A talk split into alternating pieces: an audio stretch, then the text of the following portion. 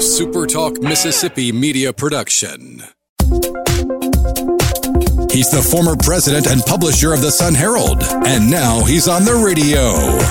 Welcome to Coast View with Ricky Mathews on SuperTalk Mississippi Gulf Coast 103.1. Welcome back to Coast View. We're having another pandemic diversion today. Uh, we're having a conversation with Alan Hodges and, and Haley Sams. They're 3D animators, motion editors, visual uh, effects specialists, and uh, they actually work together on a number of films, including Marvel films, Avengers, Infinity Wars, and Endgame. And you know, one of the things I wanted to talk about for a second, one of the things that we talk about on this show a lot is how there were a lot of trends that were in place prior to the pandemic, but the pandemic's actually going to speed those up. But one of those is the ability to work remotely a lot of your work is actually can be done remotely, can it? Yeah, yeah. absolutely. So, um, so what what one of the things we talk about is that with the new economy, there's a creative class. So what you guys are part of is a creative class. These these are graphic artist, In your case, you know, visual effect uh, uh effect artists. The ability to sit in, in front of your you know high powered computer, I might add, and do amazing work, but you don't necessarily have to be at a studio to do that. Now, Alan, what you talked about was a lot of some of your work is involving being on set and the kind of the stuff that you talked about just a few minutes ago. But there's there are complete areas of your work that don't require you you to actually be on set. Um, so, H- Haley, you mentioned there's actually a project you're working on now. You signed um, a, a, a, statement that says you can't discuss it, yeah. but you're doing it remotely, aren't you? Um, sort of. Uh, that one, uh, we're going into Pinewood, uh, an office in Pinewood, but there's literally nobody else in that office. yeah. So, kind of like this warehouse where I'm all alone, and I just get to listen, you know, crank up the tunes and and get the work done. But you could do that work remotely, couldn't you? Yeah, absolutely. Um, we didn't have. I mean, we already had the setup um, there, like uh, at Pinewood. But if we didn't, uh, it definitely could just be a you know remote log into a, a company computer and and do it from from my setup here. Yeah.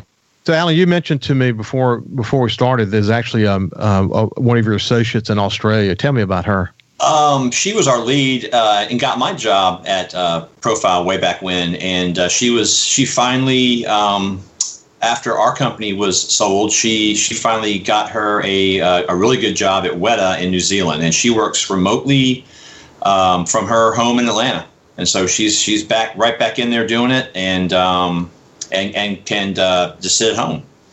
That's that's so so interesting. So let's shift gears for a second. I'm curious about how the pandemic has impacted you. So, one of the things you mentioned, uh, Haley, is that there was a bit of a lull in the action, and then you went into the project that you were in, but um, it didn't start when it was supposed to start. T- tell me a little bit more about that. Um, so, yeah, when we were at Profile, we still had a contract before the company sold to finish um, this project, and um, they were going to order, you know, some of the stuff that we'd captured for cleanup and delivery, but their estimated time of delivery changed and went way farther out after the pandemic. So people like um, Alan and uh, a couple other people we worked with weren't able to to come and help us out just because of the timing. And you know, we kind of had to work around each other's schedules because it was, you know, we weren't expecting to be coming in, you know, February, March of, of this year to still be working on this. We figured it would be over for sure. Um, and then on top of that, uh, I juggled another um, remote job from from my office here, uh, from my bedroom. That took four weeks, so uh, we had to had to coordinate with a couple other people to come in and work on that other project because I had a you know no compete with this other company for four weeks. So it was it was kind of a, a, a juggle and inconvenient, but we got it done. But you but you're lucky because you've been working. Yeah, that was that was really definitely a blessing. so, Alan, you've got other business interests, though, don't you? Um, yes. Uh, about a year ago, I, bought a liquor store and it's done well in the pandemic. I'm sure. I've been Uh, reading about liquor sales. It's recession-proof business, and we are killing it. Yeah, that's that's very interesting. So, uh, but there's you know you you you guys know a lot of people in the industry. How how has the pandemic inf- affected them? Um, well, during the uh, main months, I'd say what March through June, July, everybody was pretty much dead in the water, but it's starting to pick up now, R- remotely too. Um, I, I know uh, several people that used to work with us who um, got jobs uh, in California, and as soon as they moved there to start work, that's when the pandemic hit, and they are also um, working remotely from home as well, uh, using Zoom. Yeah, Haley, I mentioned to you that uh, my wife Ann and I are, are, have just completed the first season of Blacklist, Oh yeah. and uh, you know I don't know what took us so long to get there. Maybe it was because we were watching other series, Yeah. but we're we're finally in. And I will add, whoever wrote Blacklist is a demented character, that's for sure. Um, but we've really enjoyed it. But you you've actually had done some work on Blacklist. Tell me about that. Yeah. Um, so because of the pandemic, um, the season finale, I think, season seven finale um, of Blacklist, they had shot half of the episode, and then COVID happened, and so they were, you know, trying to figure out a way to still release this finale without having to actually have people come together.